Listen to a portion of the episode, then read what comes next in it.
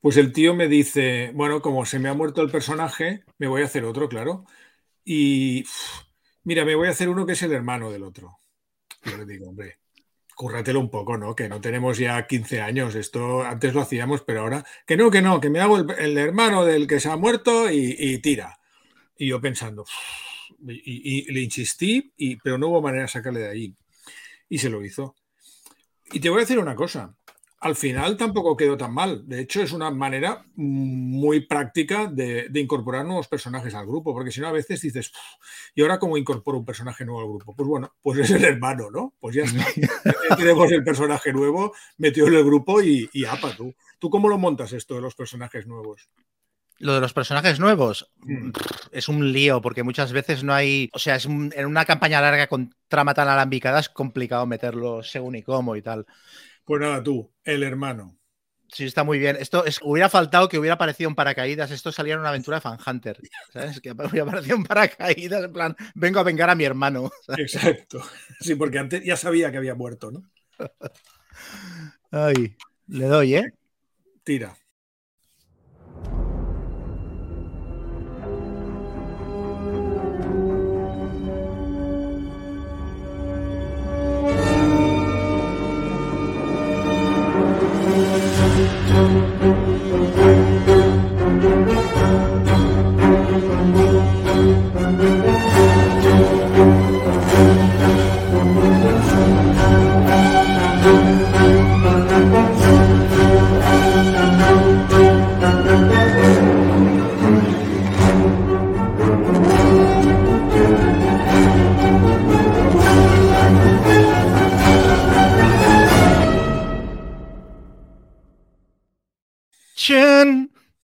Qué bonita esta introducción, ¿eh? Sí, quedó bien. Sí, sí, muy bonita. Bueno, pues nada, capítulo 3. Le falta menos. O, no, porque yo diría que cada, día vamos postergando más. Al principio esto tenía que ser 3, 4, 5 y ahora ya no se ve el horizonte, ¿no?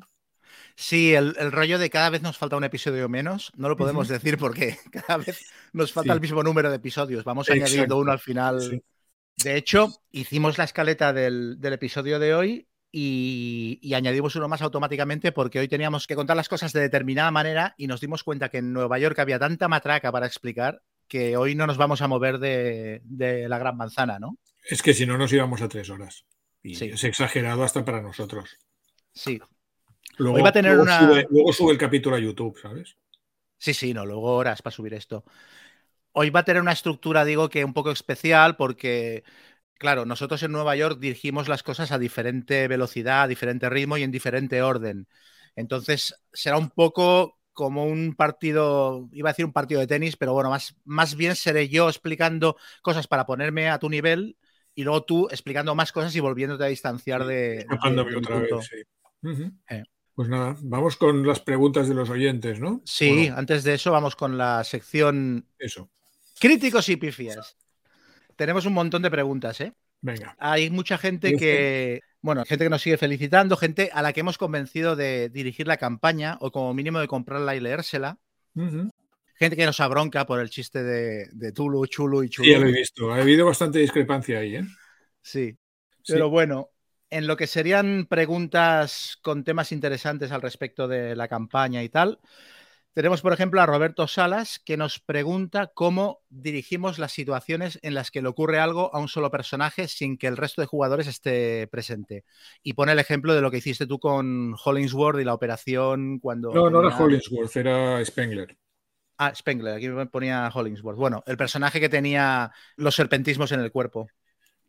A ver, eh, si es algo que va a ser suficientemente importante como para que el personaje tenga que decidir por sí solo, lo hago en una parte. Intento que no dure mucho, me llevo el juego aparte y, lo gestionamos eh, en privado, digamos, porque es algo que, que él tiene que decidir él por él mismo. Mm, y en este caso creo que, fue especialmente importante, significativo, porque él decidió no explicar al, resto del grupo lo que había visto. Así que si lo hubiéramos jugado todos juntos, aunque yo hubiera dicho, no, no, está Spengler solo, creo que el impacto para el resto de jugadores no hubiera sido el mismo. Por tanto, yo normalmente prefiero hacer una parte con el jugador en cuestión y siempre intento que sea lo más rápido posible para, para no dejar al resto esperando demasiado rato, eso sí. Sí, yo creo que si es corto, te lo llevas aparte y, y, lo, y, lo, intentas, intentas dirigir la situación de una manera como muy esquemática para volver a la mesa cuanto antes y luego ya entrarás en detalles. Y si es una cosa larga, o sea, si el personaje se va de expedición él solo o abre una subtrama que los demás no quieren explorar, ahí lo mejor es intentar que te encaje o al final de una sesión o cerca del final de una sesión y quedar un día concretamente con él para dirigir esa parte. O sea, uh -huh. yo con los años lo que intento no hacer desde luego es dejar a la mesa esperando durante 45 minutos. No, no, no, para nada, para nada. Tampoco recuerdo muchos apartes en esta, en esta partida. ¿eh? Eh, o sea, este fue el más significativo y luego las otras veces, más que apartes, lo que hacía el grupo era dividirse. Es decir, unos van a un sitio y otros van a otro, pero durante la misma sesión y allí normalmente lo jugábamos todos en la misma claro. mesa y todos veían lo que estaba pasando y ya está. Sí, eso no es necesario. Cuando el grupo se divide y, y se reparten faenas, ahí Exacto. todo el mundo en la mesa eh, diriges por orden un grupo y otro y ya está, no, no, no pasa nada. Luego tenemos a Olaf A, que es uno de unos cuantos oyentes que, que defienden el capítulo de Oklahoma. Y la verdad es que algunos aportan muy buenas ideas al respecto.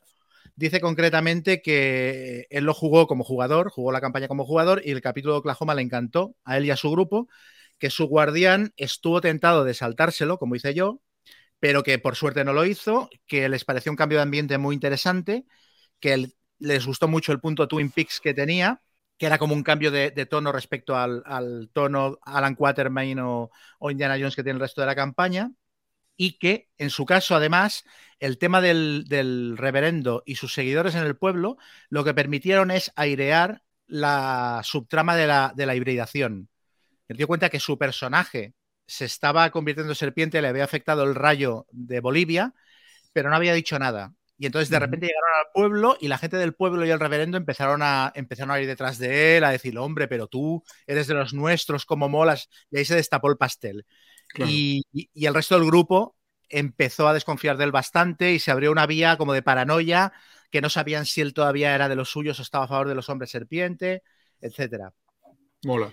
Y hace una reflexión que es verdad, que dice que a veces sorprende como, como guardián que algo que crees que no va a funcionar en mesa, lo sacas y va como un pepino. O sea, muchas veces te lees algo, dices esto y luego lo pones en juego y, y, funciona muy bien, pero los jugadores siempre te sorprenden. Totalmente cierto. Y al revés, a veces piensas que una escena va a ser la repera y los jugadores pasan de ella o, o no, no, les hace vibrar como tú esperabas.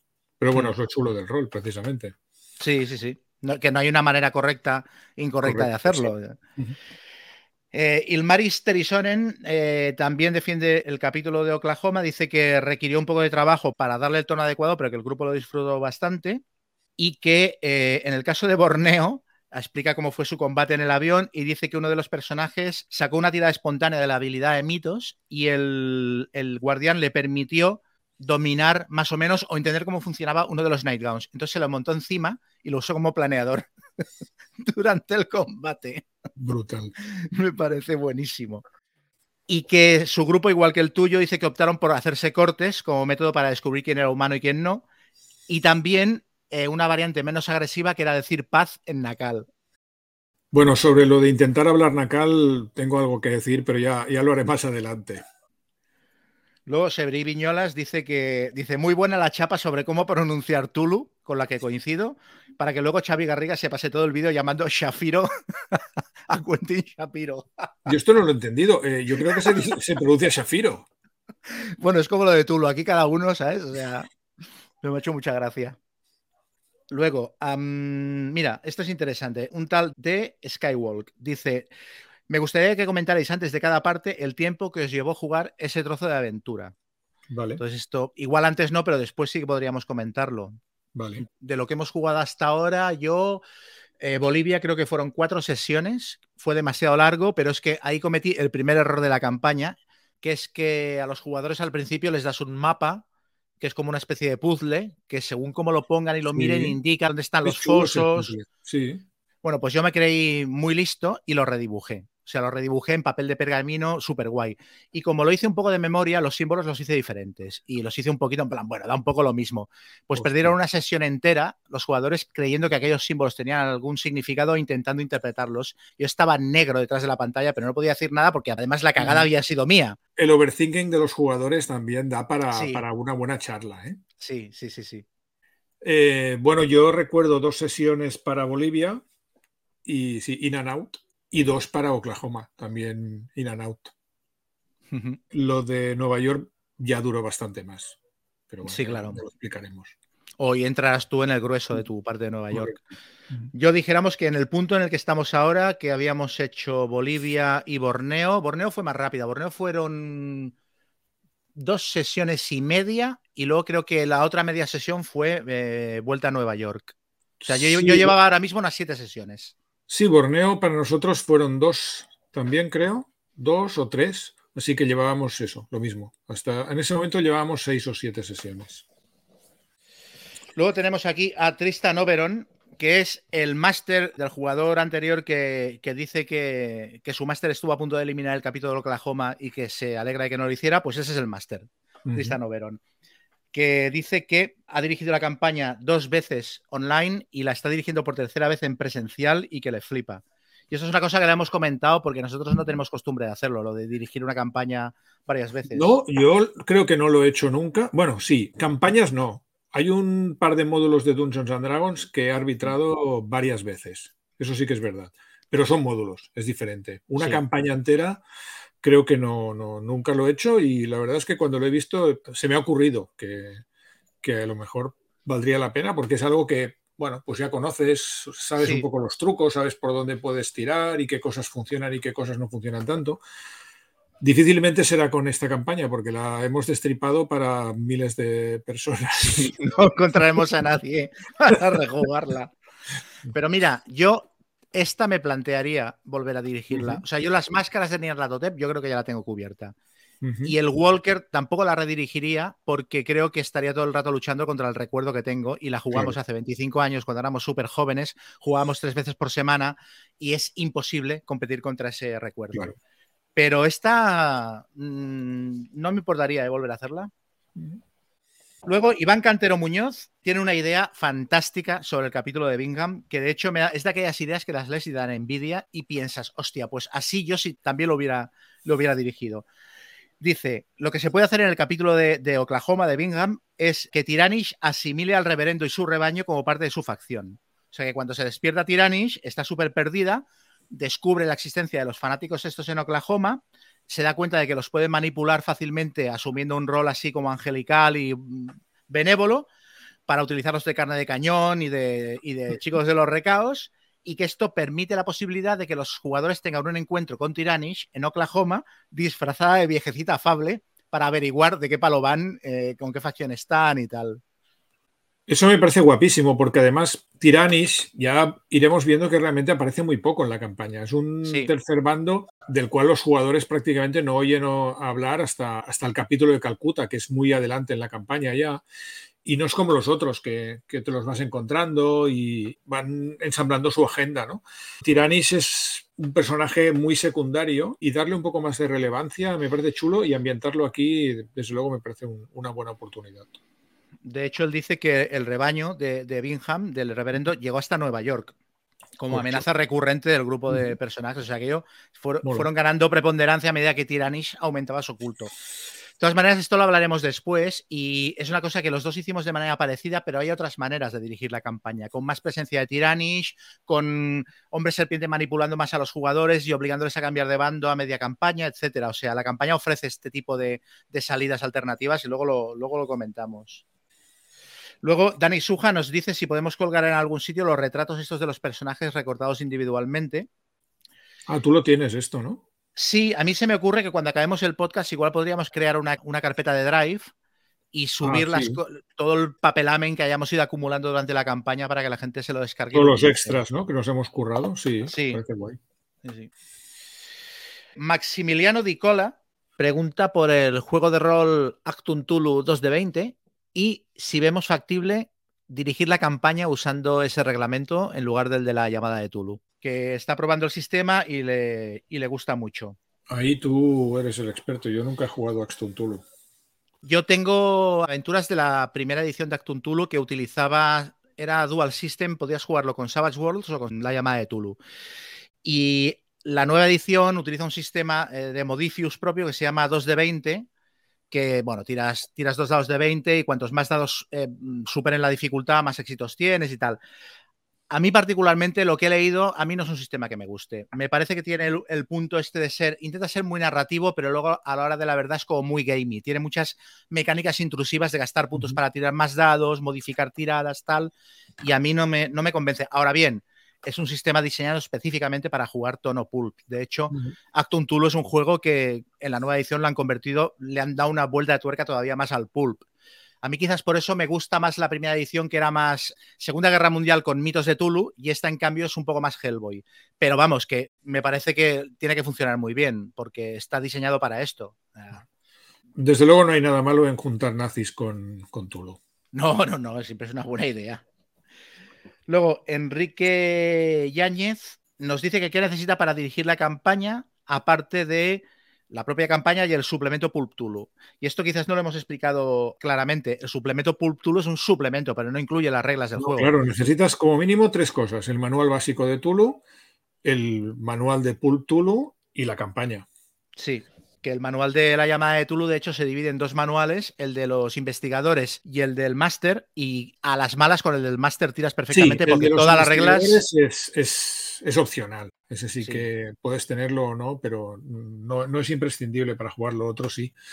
Hmm. Y luego todas las cosas que hemos mencionado nosotros sí que son secundarias, ¿no? El, rastro de Chacho en mi caso porque es una morcilla muy especial, el libro de Nueva York o cualquier cosa, pero eso ya, eso es vicio. Sí. Kaon Topión nos pregunta de qué cabeza de la serpiente somos cada uno. Ostras, yo, si, si tengo que elegir, creo que siempre he sido más fan de Rose que de su padre. ¿eh? Pero creo que tú también, ¿no? Sí, yo creo que eh, Rose Medham es el personaje que más nos gusta a los dos de la campaña. Es el villano con más aristas y más matices. Sí. Tiranis tiene mucha gracia porque parece que no sea forzosamente mala al principio, Luego la cosa se va extremando, pero al principio los jugadores se pueden llegar a plantear si a lo mejor la vía de Tiranish, ¿no? Sí, aparte del rollo este de la hibridación y tal, es, bueno, es como un mm. camino de en medio, ¿no? Sí. Mm. Luego, Balfour es de los que dice, no he jugado nunca rol y no creo que juegue, pero que le han entrado muchas ganas de leer el libro y que si tiene sentido que se lo compre y se lo lea como el que se lee una, una novela por diversión literaria. Sí, yo creo que sí. De hecho, mis, mis jugadores eh, estaban, cuando acabó la campaña, todos tenían muchas ganas de, leerse el libro. Que yo pensaba, bueno, ahora se lo van a leer y luego me van a venir a tirar piedras, ¿no? Porque van a descubrir todas las cosas que, que, que he hecho diferentes del libro y que he cambiado, pero de momento no he recibido quejas. Y para acabar, tenemos a Enrique Yáñez Pastor que nos pregunta algo que curiosamente grabamos para el episodio anterior y lo acabamos cortando por una cuestión de, minutaje. Y entonces nos encontramos que alguien nos preguntaba por ello. Y es que eh, para meter a los jugadores dentro de la ambientación, si usamos sonido ambiente, imágenes, eh, miniaturas, mapas, qué tipo de props y efectos especiales utilizamos para las partidas. A ver, eh, yo es que lo he intentado todo. O sea, tengo la casa llena de, cosas para recrear combates. Tengo viledas montadas sobre madera, tengo viledas enrollables, tengo mm, mapas de esto tipo puzzle que se van montando y los pones encima de la mesa para luego pintar encima. Yo cada año cuando voy a, a una feria de estas de juegos, Gen Con o UK o lo que sea, me compro uno y pienso, ah, ya está, por fin he encontrado el definitivo y a partir de ahora todos los demás a la calle y voy a usar este. Y cada año digo, no, este tampoco funciona. Y la última vez que fui a GenCon me compré uno que parecía una tontería, pero que la verdad es que me ha gustado muchísimo, que era una especie de cinta enrollada, tipo celo, que la ponías sobre la mesa, la cortabas pero la cortabas con las manos porque era como un papel y la dejabas allí puesta y era eh, un pasillo de dos por dos, más o menos, irregular. Entonces tú cortabas el trozo de cinta que querías, lo dejabas allí, ponías al lado si querías más, si querías hacer una habitación más grande y luego podías pintar. Y era algo muy chulo, nada intrusivo, porque no tenías que empezar a decir a la gente apartar que tenemos que poner esto en medio. No, no, mm, lo ponías allí en cualquier sitio y funcionaba muy bien. También es verdad que con el tiempo mm, yo uso cada vez menos mapas de combate y cosas así, a menos que sea un combate muy tocho. La verdad es que la mayoría de los combates los, los jugamos eh, simplemente narrados, ¿no? Pero para situaciones especiales, y además creo que los jugadores lo agradecen, porque cuando lo montas dicen, vale, mm, ojo, cuidado, que este combate o esta escena va a ser realmente importante. Usábamos esto y usábamos un, un set de miniaturas de Eldritch Horror compré un Eldritch Horror de segunda mano y el tío que lo vendía uh, se había comprado un set de miniaturas, las había pintado y me venían con el juego y súper bien. El único problema es que tendían a romperse mucho por la base, nos pasábamos el día pegándolas, pero daban un efecto muy guapo. ¿Y tú qué usabas? Yo usaba mm, mucho pizarras borrables de estas viledas, con rotuladores borrables y tal. Las utilizaba tanto para los mapas más estratégicos, en plan, pues este es el mapa de la zona y vosotros estáis aquí, como para, mm, en algunas ocasiones, mapas de combate más, más concretos. Y teníamos miniaturas pintadas. Compramos un set de miniaturas de un juego pulp súper chulas en una oferta que hacían en su página web. Compramos un montón, compramos cultistas, monstruos, aventureros de todo tipo. Incluso encontramos una miniatura pequeñita para, para hacer a Cormac súper chula pero nuestro pintor que era Pera solo llegó a pintar tres de ellas, de tres de los personajes del grupo. Así que a la hora de la verdad las usamos muy poco. En algún combate en el que específicamente estuvieran esos tres personajes y poca cosa más. Y en cambio, lo que sí que usamos bastante fueron meeples sobrantes de juegos de mesa, los típicos meeples estilo carcasón y tal, y también cubitos de, de, juegos de mesa. Les pinté un número visible con rotuladores eh, fosforescentes y tal, y entonces los usaba para los combates, con la ventaja de que como son muy pequeñitos, en una pizarra borrable de estas de DIN A4 podías montar un pifosio de la hostia, podías hacer un mapa muy grande. Entonces cada jugador cogía un meeple de un color o con un número distinto los malos eran los miples con otras numeraciones, otros colores, y los cubitos los usaba pues para escenografía, objetivos a los que tuvieran que acceder, edificios, etcétera. Súper rápido, súper práctico. Yo para los hombres serpiente también usé cartones de estos eh, con siluetas recortadas de Pathfinder. Ah. Hay hombres serpientes y tengo un montón y los usaba para, para recrear a los hombres serpientes. Yo para los monstruos grandes, ¿sabes lo que usaba a menudo? Porque aparte la escala era perfecta con los meeples, peluches. Hombre, peluches de serpientes y peluches de, de, de monstruos, fantástico. Para representar la serpiente gigante del capítulo de Bolivia, usé una serpiente de peluche del IKEA y luego en un combate posterior que hay con un Tyrannosaurus Rex, que ya explicaremos cuánto sucede esto, usé un peluche de dinosaurio del British Museum, que me había comprado en el British Museum una vez que fui. Y claro, esto con las miniaturas o con los meeples, la escala era ideal. Excelente. Y aparte de esto, yo también usaba, eh, en un capítulo muy concreto, ya explicaré, usé glow sticks, que son estas bengalas que las partes y emiten una luz fluorescente tenue durante una hora, hora y media, algo así. Y entonces hubo una escena en la cual entraron los personajes en un complejo y se encendieron las luces de emergencia. Entonces apagué las luces de la habitación, les di un glow stick de estos a cada uno y jugamos el resto de la sesión solo con la luz de los glow sticks. Esto y es guapísimo. Yo lo he usado en, en, módulos y, y, da un ambiente espectacular. O sea, mete a los jugadores en situación de una manera, y además es una tontería, o sea, es apagar la luz, darle al glow stick, pero ya directamente es un cambio de ambiente que pone a los jugadores en un estatus de tensión fantástico. Sí, y respecto al tema de otros efectos especiales y tal, eh, yo en partidas cortas, en one shots, soy dado a utilizar eh, música y algún montaje con el ordenador, alguna historia de esta. Pero en una campaña que se arbitra quizás a un ritmo más bajo y más sostenido, intento no marear demasiado a los jugadores con esto. Y en especial en esta campaña había un jugador al que no le gustaba jugar con música. Entonces yo me, me, cortaba y no utilizaba, salvo alguna escena muy concreta, no utilizaba música ni efectos de sonido más allá del el efecto del Haftorang y cuando estaban en la selva ponía alguna pista de, de tormenta tropical y cosas así, pero intentaba no, no marearles mucho. Oh, lo has mucho con el efecto del Haftorang, ¿eh? Sí, no ha gustado el efecto del Haftorang. Sí, sí, sí, Aún así, he encontrado una cosa buscando para preparar el podcast este que me ha parecido curiosa, que es que hay una web que se llama Sirinscape, que tiene a la venta paquetes de efectos de sonido para campañas de rol y concretamente para la serpiente de dos cabezas. Entonces tiene un paquete que te puedes comprar con efectos de sonido para toda la campaña y luego, si no quieres comprar el paquete entero, te puedes comprar paquetitos de capítulos concretos de la campaña, que en cada uno te viene un montón de material.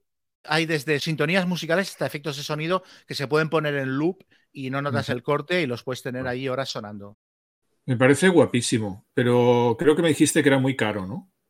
Sí, sí, el pack completo vale casi 90 dólares, creo. Y luego cada capítulo creo que te cuesta 10, 10 11 dólares, depende del contenido que lleve. Lo que pasa es que es verdad, esto ya lo hemos comentado, que como es una campaña con mucha selva, te compras el capítulo de Bolivia o el capítulo de Borneo o el del Congo y tienes para arbitrarlos los tres. Y nada, eh, con esto acabamos la parte de críticos y pifias. Vale. Y nos vamos a otra sección nueva cada, capítulo una sección nueva, fantástico. Sí, por supuesto. Que he llamado La guarida del guardián. Muy bien. Ah, no, nos faltaban las pifias, nos hemos dejado las pifias. Espera, vuelta atrás. Bueno, las son cosas que nos olvidamos de comentar, ¿no? Exacto, cosas que nos dejamos de comentar en, la, en el episodio anterior, que había un par de ellas. Sí, creo que en un momento dado hablamos de la flota de aviones de Caduceus. Como mínimo en mi partida, mm, claro, Caduceus es una organización internacional que acude a llamadas eh, por todo el mundo, entonces no tiene un, avión, sino que en mi campaña hice que tuviera una flota de aviones. Había tres aviones disponibles con diferentes prestaciones cada uno y creo que incluso, bueno, teníamos fotos y cosas de, para que los jugadores se pusieran un poco en situación. El primero de ellos era eh, un Junkers G24, un trimotor muy guapo, con capacidad para, para 14 pasajeros y dos tripulantes, un avión que, la verdad es que es muy, muy, muy bonito. Era quizá el más antiguo de los tres, pero, pero igualmente pues, seguía dando buen resultado. Luego teníamos un avión que ya era un poco más, más potente, que era un Boeing 247, aunque más o menos eh, la capacidad era la misma, pero mm, digamos que la, velocidad que podía alcanzar y sobre todo la autonomía que tenía era prácticamente el doble que la del Junkers. Y por último teníamos un, la bestia, digamos, ¿no? Que era un, Douglas DC-2 bimotor, que de hecho era el mejor de los tres y es el avión que los jugadores estamparon en, Borneo y que ya nunca más volvió a, formar parte de la flota de aviones de Caduceus. ¿no? Y por último... Esto, es casi un avión de pasajeros, el, este bueno, es un, es un, avión con capacidad para dos tripulantes y 14 pasajeros, pero este, claro, esto era la joya de la corona de, Caduceus. Sí, era. Nunca, nunca debieron hacerlo. Exacto, nunca se lo debieron, se lo debieron prestar a los jugadores para que, para que fueran a Borneo. Claro, piensa que a Borneo los jugadores iban con mogollón de equipo, muchos suministros, llevaban todas las máquinas aquellas analizadoras, llevaban el, propio equipaje de los jugadores, víveres, suministros, o sea, iban muy, muy, muy cargados. Y además era el avión que iba a Borneo, o sea, iba lejísimos, por eso les dieron el avión que tenía más autonomía, tenía una autonomía de unos 2.000 kilómetros, es decir, podía hacer los saltos necesarios para llegar hasta, hasta Borneo. Y por último estaba el, un avión que no formaba parte de la flota de Caduceus, pero que empezó a formar parte de la campaña, que fue el, Fokker F7, que quizá era el, peor de los cuatro, pero fue el que los jugadores mm, robaron a los mineros de Borneo y se lo agenciaron directamente y con él, con este trimotor, llevaron a cabo el, resto de viajes de la campaña. Una campaña con, mucho, mucho material aéreo. Ya veo, ya. Los míos, ya te digo, luego lo contaré, pero confiaron mucho en el Fortrimotor y, y se los compraban casi en serie. no, claro, si no, si no lo rompían, pues les daba, les daba para mucho. Eh, otra cosa que queríamos comentar, que es una tontería, pero bueno, dijimos que el edificio Medham tenía 12 plantas y luego lo estuve revisando y tiene 18. Lo que pasa es que las últimas dos o tres son como el despacho de Medham, el mirador este que tiene, el observatorio. Y no, o sea, dijéramos que sí que plantas de oficinas y de uso de la, de la secta o de la organización sí que deben ser 12 o 14, pero luego hay unas plantas privadas que, en las que está Medham y, su séquito. Sí, sí, hay, que ser riguroso. Y finalmente, el tema que no hemos comentado tampoco, que es el cetro de la cobra, que recuperan los personajes en, Bolivia cuando se llevan a la serpiente, así como los objetos mágicos que, trincan en Bolivia, que bueno, son el brazalete este y creo que había alguna cosa más. Sí, en, mi caso, eran, tres cosas. Era el cetro, era la pistola esta flamígera que se enroscaba en la muñeca y luego eh, encontraron también, creo que ya lo comentamos, una esfera de estas eh, enormes, bastante partida, y se llevaron como un par de, como lo que se suponía que eran las palancas de control. Y se lo agenciaron y se lo llevaron. Pero fueron tan panolis, aunque de hecho me parece bastante razonable eh, en estos estadios de la campaña de entregarlo a Caduceus para que Caduceus lo estudiara y lo guardara en sus archivos y laboratorios. No sé los tuyos si se lo quedaron para su, para su archivo personal o también lo dejaron. Ellos tuvieron cierto debate de qué hacer con el, con el brazalete lanzallamas que les molaba mucho, pero en Caduceus enseguida les dijeron, tengan cuidado porque la tecnología de los hombres serpiente tiende a ser tiende a corromper y tiende a ser peligrosa. Y entonces ellos dijeron, uy, no, no, nos lo quitamos encima. Aparte, había un par de jugadores que eran muy aprensivos con el tema de objetos mágicos que tuvieran algo que ver con lo sobrenatural y, lo entregaron todo a Caduceus, algo de lo que luego se estuvieran arrepintiendo durante buena parte de la campaña. o sea, el, brazalete no tanto, pero el, cetro sí que estuvieron buena parte de la campaña lamentando habérselo entregado a, a Caduceus, cuando ya no tenía remedio recuperarlo. Y ahora sí que ya está, ahora sí que nos podemos ir a la sección La guarida del guardián. ¿Qué será esto? Donde queríamos comentar varias cosas que se explican en la campaña y que no detallamos, como por ejemplo el asunto de los arranques alternativos de las aventuras, que es una cosa que a ninguno de los dos nos impresionó demasiado, pero está ahí para quien lo quiera utilizar. Claro, ellos, digamos que toda la campaña parte de la, de la tensión que hay entre los jugadores y caduceos, ¿no? En qué punto se va a romper esta relación, en qué punto los jugadores van a mandar a, caduceos a la porra y se van a establecer por su cuenta. Entonces, la campaña prevé que esto puede pasar en cualquier momento y de hecho plantean que pueda pasar desde el, desde el minuto 2 casi. Y entonces, para introducir estos capítulos, en vez de que los jugadores vayan a cualquier sitio en misión oficial de caduceos, pues te dan varias alternativas. De hecho, te dan alternativas tanto si los jugadores van por su cuenta como si los jugadores van por cuenta de la noche interior, que ha conseguido venderles alguna moto y es ella la que, la que les envía. Lo que pasa es que en mi caso, por ejemplo, cuando los jugadores decidieron romper peras y relaciones con Caduceus fue a mitad de campaña, fue justo antes del capítulo de Islandia, y la manera en la que los, en la campaña introducía esa posibilidad a mí no me convencía. O sea, decían algo así como que los jugadores se enteraban por los periódicos de que, de que estaba pasando algo en Islandia y decidían ir. Y a mí esto me parecía muy pobre. De hecho, me parecía tan pobre que me curré todo lo que comenté en su momento del rastro de Chachoga y tal, para darles un motivo a los jugadores para acudir a Islandia, pero con motivo fundado, digamos, porque ya me parecía que, que no iban a ir por cuenta de Caduceus y lo de ir por su cuenta simplemente porque habían oído que algo estaba pasando en Islandia me parecía, me parecía pobre. Y ya está, porque el resto de capítulos ya están un poco diseñados para, que los jugadores vayan por su cuenta. De todas maneras, la campaña contempla algo que no hicimos ninguno de los dos demasiado, y es que eh, los jugadores sean engañados, barra, traicionados, infiltrados por los hombres serpiente y que eso los manipule para hacerles cambiar de alianzas y cambiar de bando, porque en cierto momento de la campaña las tres facciones eh, los intentan fichar, les intentan vender la moto de nosotros somos los buenos, nosotros somos los hombres serpientes razonables. Entonces, en mi campaña no picaron especialmente. O sea, más allá de que tuvieron una decepción cuando Caduceus se reveló como lo que era y se sintieron traicionados, tuvieron cierto momento de duda con Rose Medham, pero no tuvieron una alianza clara con ninguna de las tres facciones. Pero hay grupos en los que se puede dar el hecho de que durante parte de la campaña los jugadores se pongan a trabajar para Noche Interior o incluso para Tiranish. Y esto cambia radicalmente no solo las introducciones de las aventuras, como has comentado, sino posiblemente el desarrollo de la campaña. Puede cambiar el orden en el que se juegan las aventuras y puede llevar al, al guardián a tener que reescribir parte de las aventuras que dirija. Sí, sí, es una campaña que tiene estas posibilidades. Los jugadores tienen bastantes posibilidades de, acabar trabajando para la noche interior sin querer. Y no me extraña, porque en cuanto descubren que Caducios no es lo que se esperaban, es fácil que caigan en, brazos de, otra organización que les dé un poco de cariño. En mi caso tampoco ocurrió porque si bien es cierto que Rose Medham les, apretaba un poco para que fueran contra Caduceus, ellos ya se veían venir que, aquello tampoco era trigo limpio.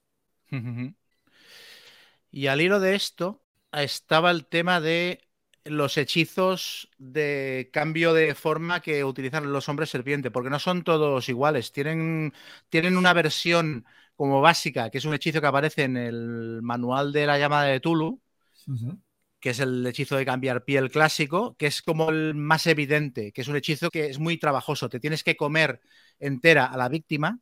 Entonces, una vez te la has comido, puedes asumir su forma pero hay algunas cosas que te delatan, como el hecho de que no parpadees o el hecho de que tu, Bueno, no es que no, proyectes sombra, esto lo explicamos mal el otro día. La sombra que proyectas es de hombre serpiente, ah, que es distinto. Pero luego hay una versión, hay varias versiones del hechizo diferentes, hay versiones más potentes y hechizos directamente distintos, y uno de los cuales se hace casi indistinguible de un humano por completo.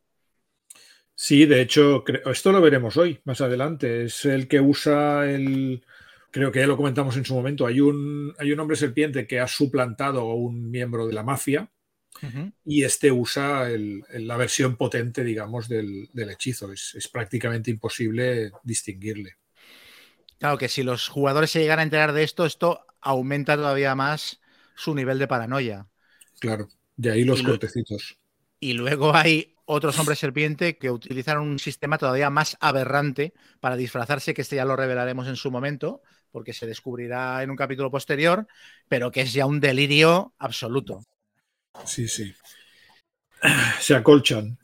Sí, exacto, se acolchan. Pues yo diría que ya podemos entrar en harina. 40 minutos más tarde vamos a empezar a explicar algo. Exacto, vamos a entrar en lo que sería el capítulo de Nueva York, segunda parte. Segunda parte A. Sí, ahora, ahora lo siguiente será ir añadiendo A, B, C a cada parte para seguir extendiendo más el, tema. Eh, bueno, como he dicho antes, explicaremos las cosas un poco compartimentadas. Primero explicaré yo mm, como mi, primera parte de Nueva York, me pondré a tu altura y luego tú explicarás tu segunda parte de Nueva York en la que pasarán cosas bastante bestias que en mi caso pasarán más adelante. Perfecto. Entonces, los personajes, comenté que se habían vendido unas gemas, eh, las gemas de serpiente que habían encontrado en Bolivia, etcétera. Eso les costó bastante vendérselo, porque cada gema tenía el tamaño de un. Estos melones amarillos redondos que hay en los supermercados. Pues cantalupo, ¿no? Un cantalupo tenía el tamaño de un meloncillo de estos. Entonces había joyeros que directamente les decían esto es falso y no se lo querían comprar. Y al final encontraron un joyero que les dijo, a ver, yo les voy a engañar con esto, les voy a tomar el pelo, pero nadie les va a tomar el pelo mejor que yo.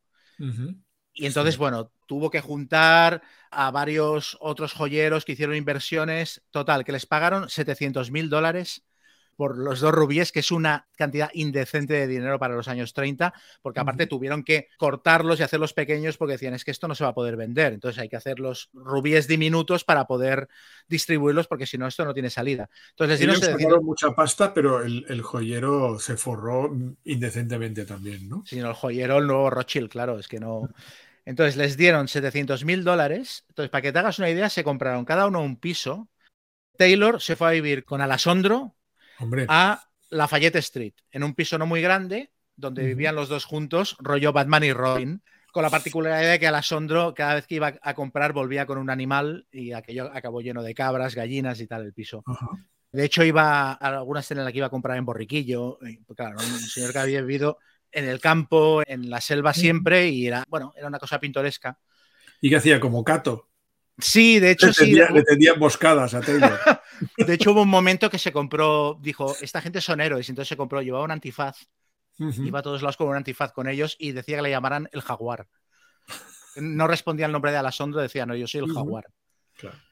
Luego, Cera Cormac se fue a vivir al Hotel Plaza. Cogió una suite del Hotel Plaza durante un año. En plan, ¿esto cuánto va a subir? Me parece una suite eran 20 o 30 dólares diarios, o sea, calcula. Le cobraron un pastizal por todo un año y dijo, como esto, sacó la chequera, catacroque. Lola y Emilia se compraron un ático en Manhattan, en el Upper East Side, delante de Park Avenue, que aparte era un condominio, entonces tuvieron que convencer a los vecinos para que las dejaran vivir allí. Entonces se los camelaron y montaron como una red de confidentes de bajo nivel con los vecinos, en plan, si viene alguien que nos conozca, avísennos antes por si aparecía algún hombre serpiente que intentara espiarlas. Se camelaron mucho llevándoles pasteles y meriendas y tal a los vecinos para que las mantuvieran informadas de si veían algún movimiento extraño en el barrio. Y Lawrence el experto en liarse con viudas ricas y tal para quitarles libros arcanos, se compró una casa en los Hamptons, en las afueras de Nueva York, una casa allí en una zona residencial, pero de campo, que tuvo cierta importancia más adelante en la campaña. Se compraron un avión, se compraron un Ford Motor, que esto sí que lo miré, 45 mil dólares. Catacroker. Y luego, aparte de todo el dinero que tenía entre ellos, crearon un fondo común de 200 mil dólares al que tenían acceso todos ellos para si en cualquier parte del mundo se quedaban sin dinero, poder recurrir y tal. O sea, esto fue muy exagerado, pero fue muy divertido. No, está bien, porque ya te, saca de problemas para el resto de la campaña. Sí, sí, sí, sí. De hecho, tuvieron un momento bastante jodido, que ya contaré eh, más adelante en la campaña, en el que se vieron en medio de Europa sin un duro, o sea, casi en pelotas prácticamente. Y de no ser por esta reserva que tenían, hubiera sido muy gravoso. Yo me hubiera tenido que inventar un, un, PNJ rico que aparecía y los acogía o algo así para salvar la situación, porque estaban, estaba, aparte estaban con prisa porque se aceleraba al final de la campaña y no sabían cómo salir de allí y esto les salvó. O sea que muy bien. Entonces, bueno, aparte de esto, lo que hicieron cuando, cuando volvieron de Borneo fue ir a hablar con Caduceus. Aquí ya enfadados por el, por el asunto, sobre todo del Haftorang, de llevamos una bomba atómica en el avión y nadie nos ha dicho nada, ¿no? Y entonces aquí Caduceus, dijéramos que le dio al segundo botón de calmar al grupo, les dobló el sueldo, que a esas alturas era algo que ya no les impresionaba mucho, pero además apareció Frank De Luca, el jefe de seguridad del edificio Medham, y les dio las llaves de las plantas 7 y 8 que es donde están los operadores de radio, las salas de reuniones, la sala de mapas, las salas de planificación de misiones, y les dijeron, pueden acceder a estas plantas sin dar explicaciones a nadie, tienen a su disposición todas las salas de reuniones y todas las instalaciones, y les convencieron de que las siguientes misiones van a estar ustedes directamente al mando. No van a tener a nadie que les diga lo que tienen que hacer, no les vamos a ocultar información, y con aquello se, se tranquilizaron bastante. Aparte de esto, se establecieron como tres, como tres grupos de actuación. Por un lado, Emilia y Lola, que habían vuelto de Borneo ya con escamaciones en el cuerpo, en varias zonas del cuerpo. Creo que eh, Lola en el pecho y Emilia en un costado, y ya estaban un poquito preocupadas con el asunto. Entonces fueron a hablar con Caducios y dijeron, nos ha pasado esto, y Caducios les dijo, nos gustaría sacarles unas muestras, hacerles una pequeña intervención, analizarlas para ver si tenemos algún remedio para esto y ellas se prestaron sin ningún problema. Entonces bajaron a las plantas inferiores de Caduceus, que es donde están los laboratorios, el hospital, etcétera. Recuerdan que las pusieron en una camilla, recuerdan que las sedaron y lo último que recordaban era que las hicieron pasar por un pasillo largo, blanco, al final del cual había una luz lechosa y es lo último que recuerdan. Volvieron a despertar en las dependencias de, Hospital de Caduceus y ahí les dijeron que, bueno, la cosa no pintaba bien, que les habían puesto unas pomadas que habían sacado una muestra y la estaban analizando, que era tejido de hombre serpiente, que parece que tenían en el cuerpo parte de tejido de hombre serpiente, y les dijeron, no tenemos una solución para esto, pero teniendo en cuenta que estamos tratando con hombre serpiente, no descartamos la posibilidad de que en futuras bases o asentamientos de los hombres serpiente que ustedes exploren pueda haber algo que sirva de antídoto. Entonces lo que hicieron con esto es meterles la incepción en la cabeza de si siguen trabajando para nosotros y hacen más misiones, en alguna misión encontrarán la cura. Con lo cual, de repente ellas dos se volvieron bastante proclives a seguir trabajando para Caduceus. Entonces, ¿qué es lo que pasó cuando las, cuando las operaron? Y aquí es donde entra en juego una subtrama que yo me inventé por completo, porque a mí me gusta hacer dos cosas en las campañas de la llamada de Tulu. Una es eliminar el capítulo que menos me gusta y la otra es inventarme un capítulo para sustituirlo. Y en esta campaña en concreto me parecía que le faltaba un capítulo en Europa. Europa en Pulp es muy divertida. Todas las grandes campañas de la llamada de Tulu tienen algún capítulo en ciudades europeas. Lo que pasa es que Londres está muy trabajada, París está muy trabajada, Viena está muy trabajada. Y yo no paraba de darle vueltas a qué podía hacer que fuera un poquito original para, inventarme un capítulo cuyo motivo era, por un lado, meter un capítulo diferente a, los capítulos de selva que dominaban toda la campaña. un poco menos de jungla, ¿no? Sí. Por otro lado, hacer un poco de capítulo escoba que fuera recogiendo todas las pistas que los personajes se hubieran ido dejando a lo largo, a lo largo de la campaña y que a mí me parecieran importantes. Luego también me sirvió para reutilizar todo lo que me había gustado del capítulo de Oklahoma, ahí empecé, en ese capítulo empecé a meter todas las cosas que me habían gustado, los, el poder del reverendo, los lugareños a los que les pasan cosas serpentidas una vez los ha bendecido, etc. Y tenía claro que quería hacer eso, pero no sabía mmm, dónde meter el capítulo. Y entonces una noche estaba viendo plataformas y dieron una película. Yo estaba que... viendo Chiringuito. ¿Estaba viendo qué? Chiringuito. bueno, Chiringuito a mí me hubiera dado buenas ideas. Sí, sí, lo extraño. Yo todo lo que sé en la vida lo aprendí de Chiringuito. Uh -huh. Pero no, en este caso vi una película que creo que soy de las pocas personas a, la, a, las que le gustan, que se llama La cura del bienestar, A Cure uh -huh. for Wellness en inglés. Sí. Es una película de terror psicológico de Gore Verbinski, que fue una película que no tuvo demasiado éxito. Se ha convertido en una especie de película de culto.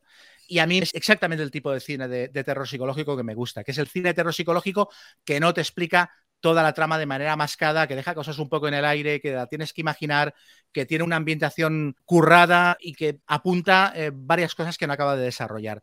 Y esta película en concreto va de una empresa, mm, una corporación muy tocha radicada en Nueva York, cuyo CEO de repente parece que se ha vuelto loco y se ha ido a un balneario en los Alpes suizos a retirarse y no quiere saber nada del mundo. Entonces Pero la empresa... La, la, película es contemporánea, digamos. Sí la, la, sí, sí, la época actual.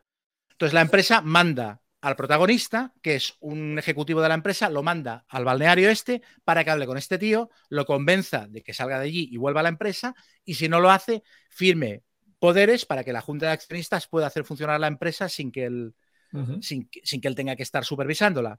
Entonces, ya para empezar este planteamiento, un personaje que es un chupatintas, un tío súper racional y lógico, que le envían a un lugar lejano, fuera de su zona de confort, a llevar a cabo un trabajo rutinario y allí se encuentra cosas que el hombre no debería conocer, esto es el planteamiento del 90% de relatos de Lovecraft. Claro. Y esto ya me, me, pareció molón. Entonces, bueno, básicamente el tío llega al balneario y se encuentra que en el balneario, el balneario es una tapadera y aquí tienen montado un pollo uh -huh. eh, de la leche, ¿no? Y entonces yo estaba viendo la película y pensaba, esto es... Esto, esto lo es, quiero en mi campaña, ¿no? Esto es putamente perfecto. Y dije, ya tengo el capítulo que buscaba, y el capítulo que buscaba está ambientado en los Alpes suizos en un balneario y, y uh -huh. fiesta. Y cogí directamente la película, tuve que cambiar cosas para que cuadrara con la trama de la campaña y los elementos sobrenaturales que aparecían ahí, modificarlos para que fueran cosas relacionadas con los hombres serpiente, pero aparte de eso, encajó, pero, pero perfectamente en el hueco que había dejado Oklahoma. Ya explicaré. Una, una, una, base de Caduceus o de la noche sí. interior? O... Ya lo explicaré con más detalle cuando lleguen a Suiza, pero a, a, a, efectos de lo que voy a contar ahora, lo único que interesa saber es que decidí que Caduceus tenía en un lugar significativo para los hombres serpiente, que antaño había sido un centro de poder y de energías y tal, que ya explicaré cómo lo encajé con la campaña y a qué me refiero, pues allí Caduceus había montado una clínica un hospital camuflado de balneario donde llevaban a cabo las hibridaciones. Entonces, uh -huh. Esto, si diriges la campaña al pie de la letra, tal como viene escrita, en realidad ocurre en Nueva York, en los sótanos del edificio Medham en Nueva York. Y una de las cosas que pasan también en la aventura de Nueva York es que la campaña asume que los personajes se van a infiltrar en cierto momento en el edificio Medham y lo van a explorar.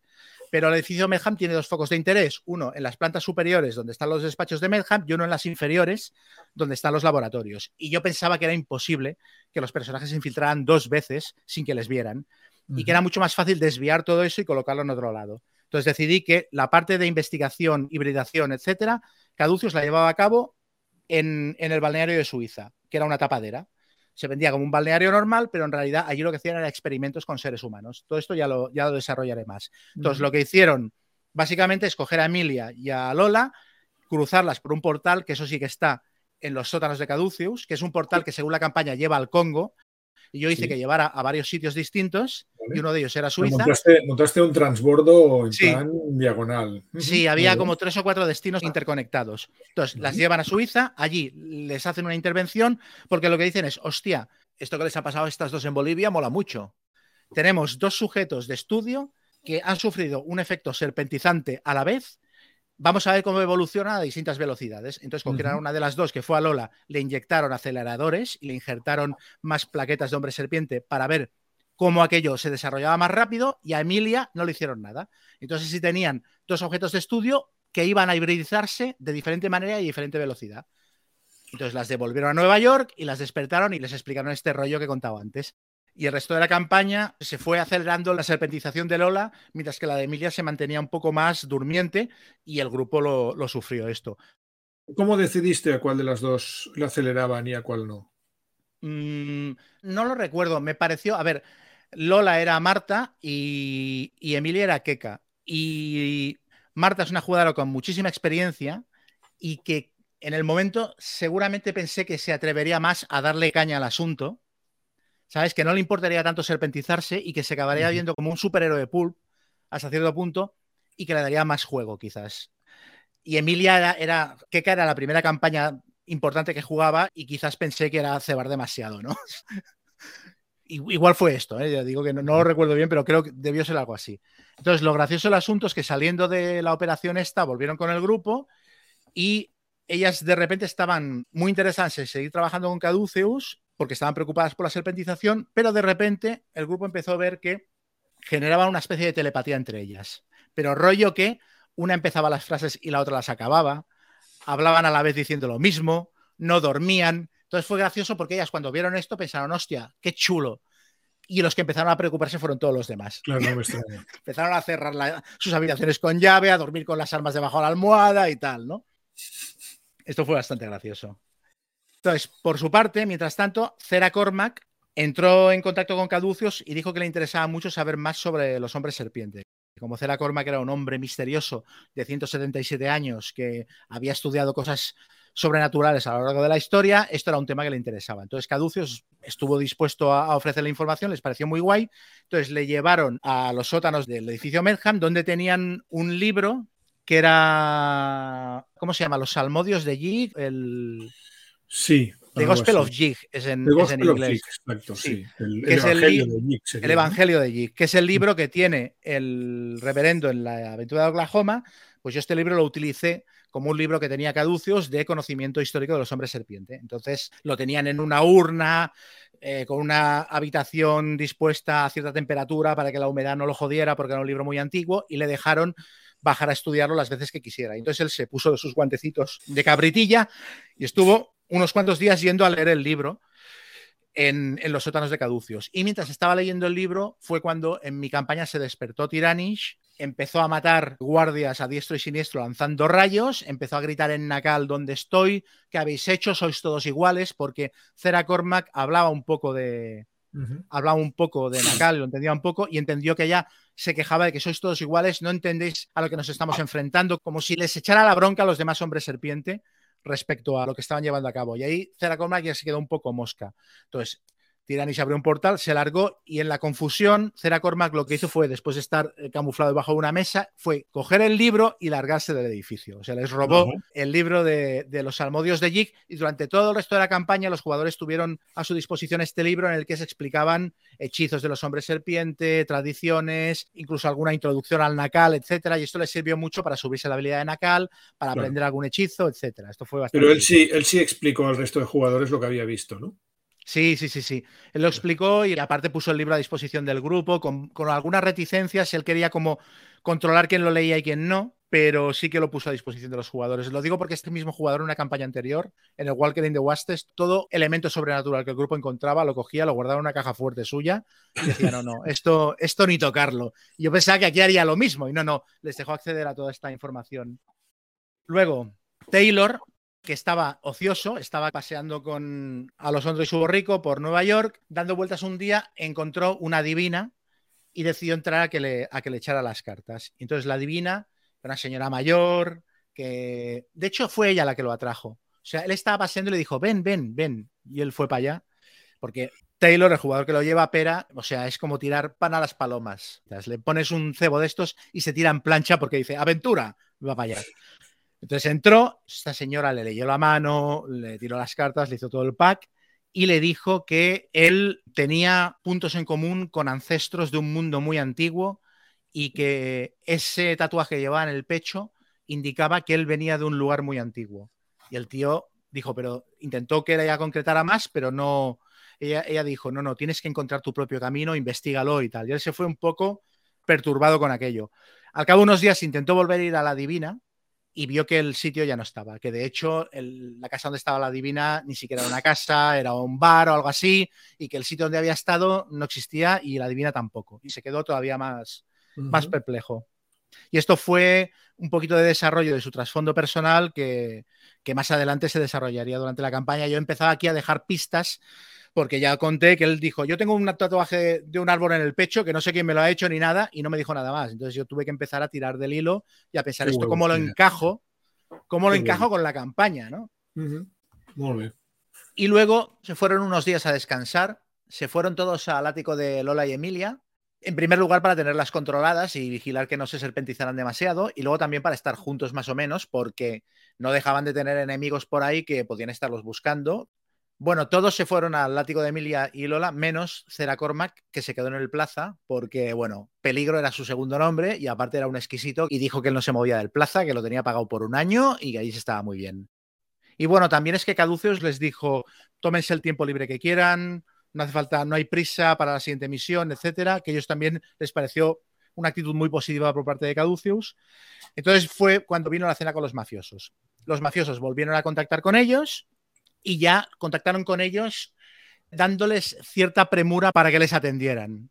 Yo hice a los mafiosos em, un poco más agresivos y más cómicos a la vez que, en tu campaña. O sea, siempre, eh, una frase que les decían siempre es, si no nos hacen casi, cuesta note, dormirán con los peche.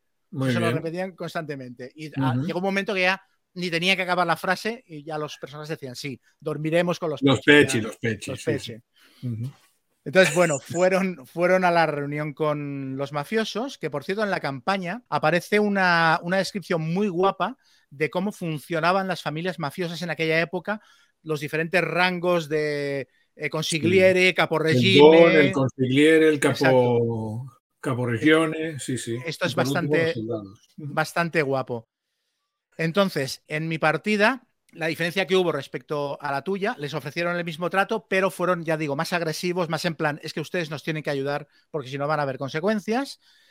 En mi partida, la única diferencia que hubo, aparte de la agresividad, es que Bonano, que era el jefe, no hablaba prácticamente. Como era un capo así joven y tal, yo lo que hice es que él era un tío que no se manchaba las manos. Entonces hablaba al oído de sus ayudantes, de los consiglieri del tío, y eran estos, el tío y los consiglieri, los que llevaban la voz cantante y hablaban con los personajes y les ofrecían el trato.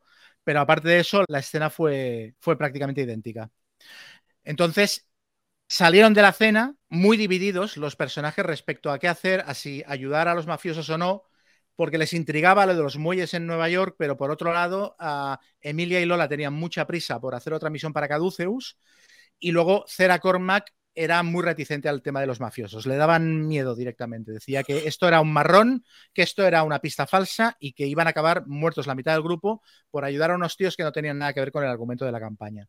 Y entonces fue muy curioso porque fueron los personajes los que después de debatirlo decidieron ir a Caduceus a que les encargara una misión para salir del país y poner un poco de distancia con los mafiosos, ver si la cosa se enfriaba y pensárselo. Entonces estuvo muy bien porque en un momento en el que Caducios pensaba que empezaban a sospechar de ellos, llegan de repente los personajes y dicen, encárguenos una misión. Y en Caducios se miraron y dijeron, hombre, mira qué bien. Y les encargaron la misión que les pensaban encargar de todas maneras, pero vendiéndoles la moto de que no habían pensado en ellos para llevarla a cabo, sino que eran los personajes los que se estaban ofreciendo. Ah, pues mire, tenemos un problema en Islandia que no íbamos a enviar a otro grupo, pero ustedes igual son aptos para, para llevarlo a cabo. Entonces aceptaron la misión en Islandia. Y aquí es donde paro porque vamos a pasar a lo tuyo.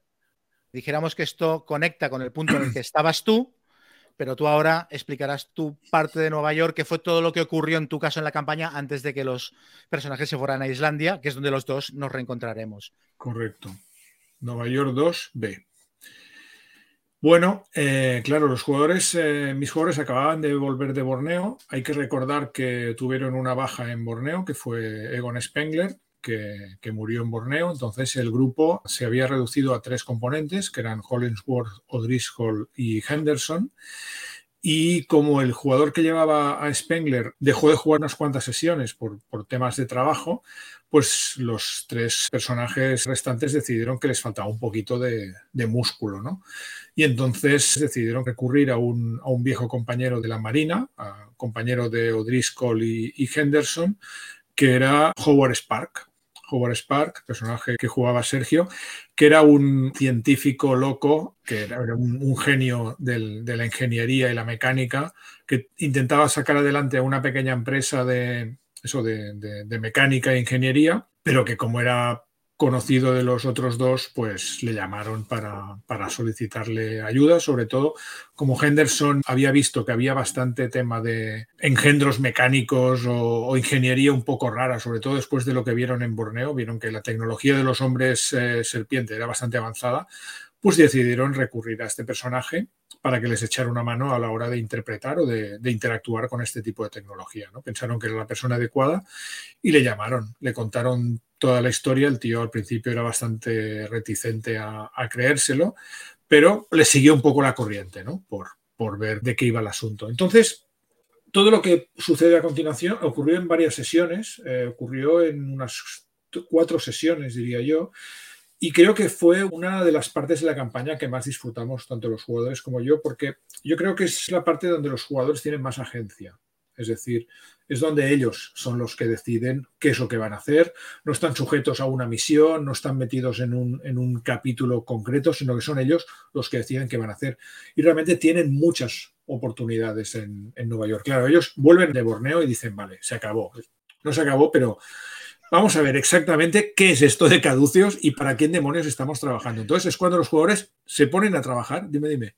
No, que a los tuyos no les doblaron el sueldo como a los míos. No, no, que va, que va. De parte se les había muerto Spengler y, estaban enfadados. Y, y, estaban enfadados y bastante paranoicos, porque te recuerdo que Rose Medham había interactuado con ellos y les había soldado un par de cosas en plan, hmm, caduceos. Caduceos no es lo que ustedes se creen, investiguen un poco, investiguen lo que pasa en los muelles y tal. Entonces dijeron, llegaron allí y se plantaron y dijeron, vale, vamos a investigar.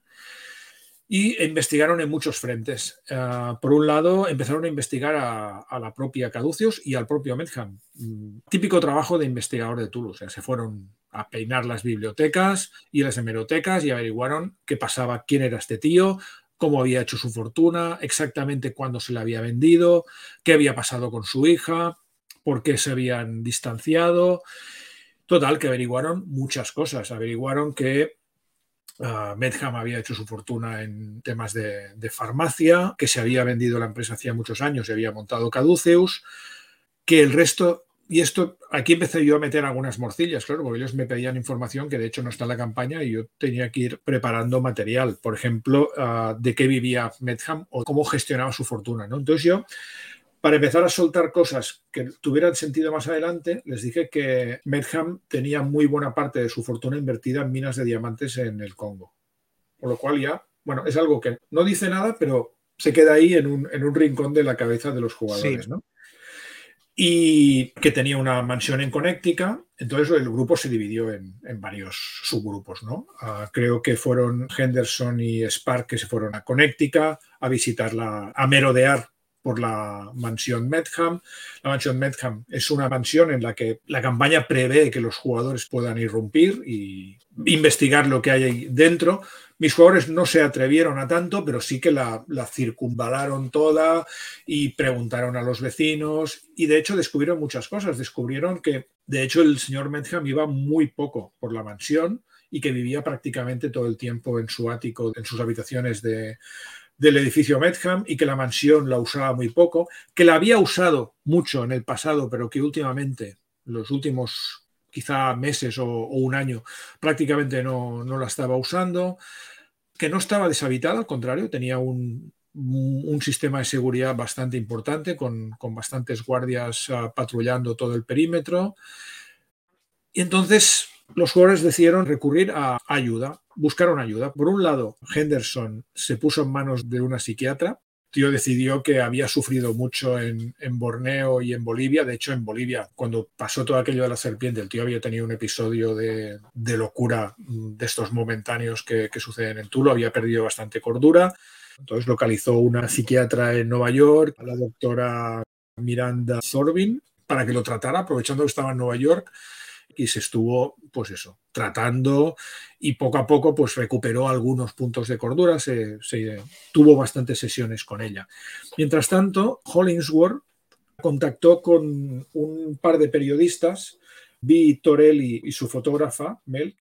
Vi es la Virginia Torelli, es la típica periodista que se mete en todas partes, que trabaja para un periodicucho súper cutre de Connecticut, pero que sueña con descubrir la gran historia que la convierta en la super periodista que gane el Pulitzer y que la contraten en el New York Times. Entonces, Hollingsworth eh, contactó con ellas porque eran las, prácticamente las únicas periodistas que trabajaban en un periódico súper cutre de, de Connecticut y les a cambio de concederles una entrevista, ya que él era un famoso explorador, empezó a tirar del hilo a ver si ellas sabían la historia de, de Medham, porque ellas eran de, de Connecticut, entonces, bueno, ellas le explicaron lo poco que sabían, tampoco sabían mucho. Entonces el tío les tiró un poco de, cable, ¿no? Diciendo, bueno, pues si quieren ustedes ganar el Pulitzer, igual aquí hay una historia que pueden, ah, de la que pueden tirar.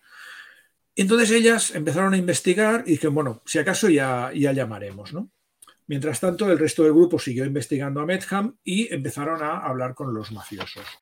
Ya en serio, ¿no? Volvieron a reunirse con los mafiosos y les dijeron que sí, que, realmente pensaban que a lo mejor había algo que podían hacer con ellos. A todo esto, contactaron con Connors. y hablamos en el capítulo anterior que Connors era el, la expareja de, de Shafiro y Connors estaba muy, muy enfadado y muy resentido con Caduceus porque no le habían dado ningún tipo de explicación de cómo había muerto Shafiro y se sentía pues realmente molesto. Entonces los jugadores contactaron con él y también le convencieron de... Empezaron a hacerle preguntas, ¿no? ya que él era el, jefe de logística de Caduceus, pues tenía acceso a muchos documentos. Entonces, los jugadores empezaron a preguntarle si él tenía conocimiento de que Caduceus tuviera algún tipo de almacén o establecimiento en la zona de Brooklyn, donde los mafiosos sospechaban que estaba pasando algo. Y Connors, con un poco de tiempo, acabó detectando que había realmente un par de almacenes en, la zona del puerto que pertenecían a Caduceus y que además últimamente estaban recibiendo grandes cantidades de una sustancia extraña llamada uh, dimetilftalato, creo, que era una sustancia que nadie con el que él hubiera hablado sabían para qué servía, pero sí sabía que se estaba enviando en grandes cantidades a, los almacenes de caduceos. Además, estos dos almacenes, uno prácticamente no estaba vigilado y el otro, también por los documentos de nóminas y tal, sabía que había un montón de guardias de seguridad vigilándolo. Entonces, claro, esto ya levantó bastante las sospechas de los jugadores. Todo esto estoy explicando ocurrió en tres o cuatro sesiones. ¿eh? O sea, se fue calentando poco a poco. Fueron sesiones, de hecho, de pura investigación. No hubo ningún, ninguna escena de, combate ni nada, pero fueron sesiones que se disfrutaron mucho. Entonces ya los jugadores... Dime, dime. Un par, de preguntas. Primero, eh, Connors, el alcance de sus sospechas antes de que pasara todo esto con Caduceus, ¿cuál era? O sea, él no, no sabía que Caduceus tenía nada chungo, ¿no? No, bueno, él sabía lo mismo que sabía Shafiro, es decir, sí sabía que Caduceus técnicamente se enfrentaba a cosas extrañas que había por el mundo, pero que lo hacían en favor de la, de la humanidad y de hecho para protegerla. ¿no? Los consideraba más unos incapaces que, mala gente. Sí, sí, sí, no, no, no, no sospechaba que hubiera ningún tipo de reptilianismo ni, ni nada parecido, pero estaba enfadado y mosqueado. Y la otra pregunta era, ¿qué estaban haciendo los mafiosos mientras los personajes se dedicaban a investigar cosas que a ellos ni les iban ni les venían? O sea, ellos les habían medido una presión de tiempo para para investigar los almacenes de Red Hook y tal, ¿no? No, no, de hecho, una vez eh, Henderson llegó a su casa y se encontró el, piso totalmente desmantelado y, hecho una pena y una tarjeta del restaurante de los mafiosos, ¿no? Para meterles presión. Entonces los jugadores fueron allí a rendir cuentas y les dijeron que vale, que ahora ya tenían algo de información y que de hecho sospechaban de estos dos almacenes. Y entonces se montó una gran operación entre los jugadores y los mafiosos para ir a ver qué pasaba en, estos almacenes. De hecho, esta es una de mis escenas favoritas de la campaña. Yo creo que es una gran, gran, gran escena. Es el asalto al almacén de los muelles de Caduceus. esto es una escena. Es una escena estándar de la campaña. Quiero decir, en la campaña te sugiere que los personajes vayan con los mafiosos a sangre y fuego Sí, sí, y, así fue. Es decir, los mafiosos congregan allí a un montón de gente, se juntan, creo que son una docena de mafiosos que van en tres coches y armados con metralletas y pistolas y quedan con los jugadores en un solar a, dos o tres manzanas de donde está el, el, almacén y eso es un almacén que por la parte posterior da al río Hudson y por la parte de delante pues da una calle, una zona industrial los jugadores, eh, en mi caso, se infiltraron por la parte de atrás, intentaron acceder por un lateral e ir por la parte del río. De hecho, creo que fue O'Driscoll el que se cayó al agua y tuvieron que pescarlo del río entre todos porque casi se ahoga. Pero bueno, consiguieron acceder a la parte posterior y esperaron a que los mafiosos entraran por la puerta de adelante. Entonces, cuando empezaron a oír tiros, accedieron también por la parte de atrás y se encontraron, pues eso, es un almacén que tiene dos plantas. La parte de arriba es tipo el, almacén de las películas Indiana Jones, ¿no? Lleno de cajas de estas enormes de, madera, que no se sabe muy bien lo que contienen, aunque los personajes, mientras los mafiosos se desembarazaban de los primeros guardias, pues aprovecharon para abrir algunas de las cajas y ver qué había. Y había de todo, es decir, había material pesado, tipo ah, maquinaria pesada. También encontraron en algunos que contenía cartuchos de dinamita, que unos minutos más tarde les fueron de bastante utilidad. Bueno, encontraron varias cosas, pero tampoco tenía mucho tiempo para entretenerse porque la acción se había, se había puesto en marcha y de hecho acudían más guardias y ellos tuvieron que, que también empezar a disparar. Lo que pasa es que encontraron unas escaleras que bajaban a la planta de abajo y como los guardias estaban entretenidos sobre todo con los mafiosos, pues ellos bajaron a la parte de abajo. Y la parte de abajo es un sitio muy especial porque está bañado en una luz muy, muy tenue y tiene a lo largo de todo, todo el techo unos grandes depósitos redondos, como una especie de tuberías gigantes transparentes, llenas de unos mosquitos, unos mosquitos bastante grandes que están ahí zumbando dentro de estos contenedores. Es como un vivero. Sí, es como un vivero, porque además hay como unas tuberías que penden del techo y que alimentan con una sustancia a estos mosquitos para que, se alimenten de ella y tal. Y aparte también hay un, como una pequeña oficina donde hay unos tíos pues manejando información y, y, que tal como los jugadores bajan pues intentan dispararles y deshacerse de ellos. Ahí se monta un tiroteo bastante guapo que los jugadores consiguen eh, deshacerse de estos, de estos eh, operarios, pero no antes de que uno de ellos consiga activar una palanca y liberar los mosquitos.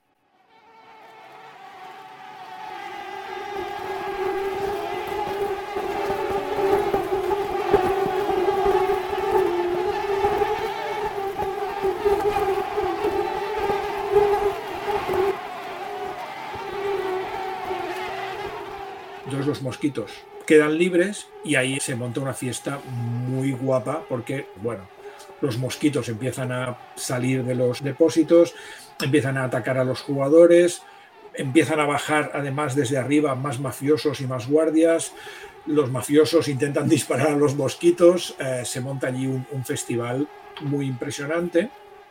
Hay que decir que los, mosquitos son mosquitos de este tamaño. Sí, sí, son, tienen, tienen el tamaño de una pelota de tenis sea, son, unos mosquitos impresionantes que cuando te pican, además te, producen un efecto bastante desagradable, que es que te van quitando características. no te hacen puntos de daño, te atacan directamente las características. Entonces te vas volviendo ah, o te, vas volviendo lento o te vas volviendo idiota a medida que los mosquitos te van picando, ¿no? Y, cada turno te pican unos cuantos, a menos que tengas mucha suerte. Entonces los jugadores tienen que correr mucho, o ser muy hábiles para huir, tirar hacia arriba intentar mm, que los mosquitos pues, se distraigan o, ataquen a los demás.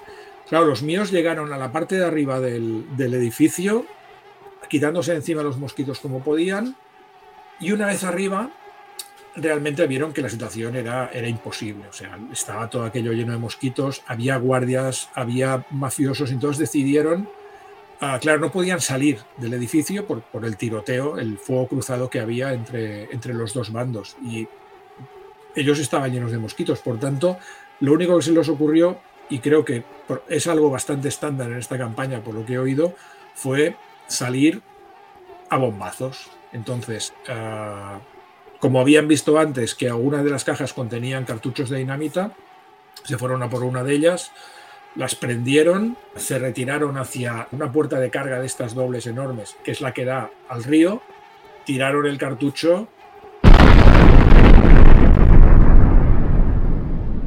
y salieron con la explosión que, prácticamente voló todo el edificio, ellos salieron despedidos hacia el, hacia hacia el agua, hacia el mar. Y, bueno, mm, salieron eh, llenos de picadas de mosquitos, eh, medio chamuscados y hechos un desastre, pero consiguieron nadar hasta la orilla y salir de allí. Claro, el problema es que ellos, primero, volaron el edificio. Segundo, eh, la mitad de los mafiosos murieron en el intento. Entonces, cuando volvieron a reportar a, los mafiosos, los mafiosos estaban súper cabreados porque no, entendían nada de lo que había pasado, ¿no? Había muerto la mitad de su plantilla y estaban enfadadísimos. De hecho, algunos de los mafiosos proponían ir directamente al edificio Medham y volarlo como represalia por lo que había pasado. ¿no? Entonces los jugadores tuvieron que refrenarles un poco y quedaron al cabo unos pocos días para hacer un poco de, análisis de situación. Pero los mafiosos ahí empezaron a moverse por su cuenta. ¿Investigaron algo más sobre los mosquitos? ¿O fue entrar a sangre y fuego, disparos, los mosquitos se sueltan y todo el mundo a correr? Mm, no, es que no les dio tiempo de más. Bueno, claro, lo he explicado muy rápido, pero todo esto fue una escena que duró prácticamente toda una sesión, pero no, no volvió. Lo que sí consiguieron fueron algunos documentos de la, de la sala de control. La sala de control de mosquitos, había un par de documentos. Hay en la campaña hay toda una serie de documentos, sobre todo de Caduceus, que los jugadores pueden encontrar en diversos sitios. Pueden encontrarlo en el ático del edificio Medham, pueden encontrarlo en la mansión de Connecticut, o en mi caso, como ya vi que lo del edificio Medham probablemente no iba a suceder, hice que algunos, uno o dos de ellos, los encontraran aquí. Y son documentos como circulares internas de, caduceos, donde Frank De Luca, por ejemplo, el jefe de seguridad, pues hace un memorándum para Joshua Medham. Y esto a los jugadores les sirvió para averiguar algunas cosillas sobre caduceos. Y nada, al día siguiente siguieron investigando. Bueno, al día siguiente no, porque estaban llenos de picadas y bastante tocados, pero se tomaron unos días de descanso y luego siguieron investigando el resto de, de, hilos que habían abierto. Y ahí es donde entra todo el rollo que hice del rastro de Chachowa. En la campaña, como dijimos el primer día, se explica que Rose Medham al principio es fiel a su padre, pero en una especie de expedición tiene una aparición de Chachoga y tiene como una, como una revelación y decide que Chachoga es el dios que mola más que Yik y se cambia de bando y es cuando funda la, la noche interior y todo esto. Perdona, todo esto hay que decir que fue, esto fue cosa tuya. Porque en la campaña lo que explican de manera muy vaga es que ya en cierto momento montó una expedición a Centro Europa, no me acuerdo dónde decían, y allí vio a Chachogua y se cambió de bando, pero no te dan ninguna información más. Claro, y en algún momento. Me parecía, poco. Claro, es que los personajes, los jugadores te van a preguntar. En cuanto empiezan a investigar sobre Rose te van a preguntar y van a querer que les cuentes algo más concreto. Entonces, eh, yo hice, eh, de, hecho, no jugamos el rastro de Chachoga. Digamos que yo lo que hice fue explicárselo, pero en el rastro de Chachoga, los jugadores forman parte de una expedición de la Miskatonic University que se va a Groenlandia a investigar una especie de extraño mural que ha aparecido en un, en un iceberg. Y a partir de ahí tienen un encuentro con unos inuits y luego pues aparece un Nopke, creo. Entonces yo lo que hice fue explicarles esta expedición, es decir, ellos investigaron y vieron que eh, Rose Medham había participado en una expedición que había ido no a Groenlandia, sino a Islandia, hacía unos cinco años, que era una expedición científica de la Universidad de Miskatonic, pero que su padre había insistido mucho y de hecho la había patrocinado para que a cambio se la llevaran a ella con la expedición. Entonces, los jugadores e incluso fueron a la Universidad de Miskatonic, hablaron con algunos de los compañeros de los profesores que habían ido a la expedición, porque ninguno de los que había ido había sobrevivido, pero los compañeros eh, de los profesores que habían ido pues les pudieron explicar algunos detalles de la expedición. La expedición pues había consistido en fletar un barco, llevarlo hasta, hasta Islandia para investigar este extraño mural, pero lo único que se sabía es que al cabo de unos cuantos semanas de trabajo, mm, el director de la expedición había decidido llevarse a todos los expedicionarios al interior de Islandia y habían muerto todos, según parecía, devorados por los osos, a excepción de Rose Medham, que había sido encontrada allí al cabo de unos cuantos días en un estado muy deplorable, entonces la habían cogido y la habían devuelto a casa. Entonces había una subtrama con que Rose Medham siempre iba acompañada de, una especie de criado, el hijo del ama de llaves de Joshua Medham, que la acompañaba y de hecho él estaba en el barco, no participó en la expedición que fue a tierra, pero se quedó en el barco y cuando ella volvió, él la estuvo cuidando. Pero la historia es que mm, durante el viaje de vuelta ella se recuperó y empezó a contarle entre pesadillas y sueños raros y tal, toda la historia de lo que había visto al, pobre criado y este enloqueció totalmente por lo que había oído que ella le contó. Entonces, los personajes consiguen dar con este tío que está recluido en un, en un sanatorio en Nueva York, oculto, porque su madre no quiere que Joshua Meham dé con él para que no haya represalias, entonces los jugadores van a verlo. El tío está encerrado en la típica celda de seguridad acolchada, está loquísimo, le dan lápices y el tío ha montado un mural allí, es con todas las historias que recuerda y eso es claramente toda una serie de pistas que apuntan a Islandia y da los nombres del volcán y tal. Y, Está con una camisa de fuerza y dibujando con los pies, ¿no? Claro, claro, con la boca. o sea, son todo de flechas que van apuntando a los jugadores y les van diciendo a Islandia, a Islandia, a Islandia, ¿no? Y sí, armados con todo este arsenal de sutiles pistas eh, que su máster les dejó, los jugadores deciden que probablemente su siguiente paso es, es, ir a ver qué demonios está pasando en Islandia. ¿no? no sin antes hacer una última visita a los mafiosos para reportar. Y entonces es cuando Bonano, que ya está hasta aquí, les dice que ha tirado del hilo él también y ha, hecho formar filas a todos los mafiosos y ha dicho, a ver, ¿de dónde demonios ha salido el rumor de que estos tíos de caducios estaban moviendo drogas? O sea, ¿quién lo ha oído en primera instancia? ¿Quién fue el, paciente cero, digamos, que promovió este rumor? Y dan con Martino Bresciano, que es el mafioso que realmente ha sido suplantado por un hombre serpiente, los mafiosos lo cogen, le dan de hostias hasta que el tío pues no llega a hablar, pero de las hostias que le dan se le cae un trozo de, cara, digamos, y aparece la piel de serpiente debajo, ¿no? Entonces los mafiosos ya flipan del todo y lo tienen allí medio muerto para enseñarse a los jugadores, en plan, bueno, ¿esto qué es? Y los jugadores es cuando le explican a, Bonano un poco todo lo que han visto y todo lo que han sufrido y Bonano le pega un tiro allí mismo a esa cosa que dice él. Entonces es cuando los jugadores empiezan con, Empiezan con el rollo de, cortárselo porque los mafiosos también se lo están haciendo. Y Bonano les dice que, ya está hasta las narices y que el, plan que tienen sus hombres de entrar a Sangre y Fuego, el edificio de Caduceus, lo ha podido cortar, pero que si no sabe más en poco tiempo de esto, será él el que, el que capitanee este ataque al edificio Medham o, pelarse él mismo al, tal Joshua Medham porque esto ya, ya pasa de castaño oscuro. ¿no? Vaya rollo que he tirado, ¿no?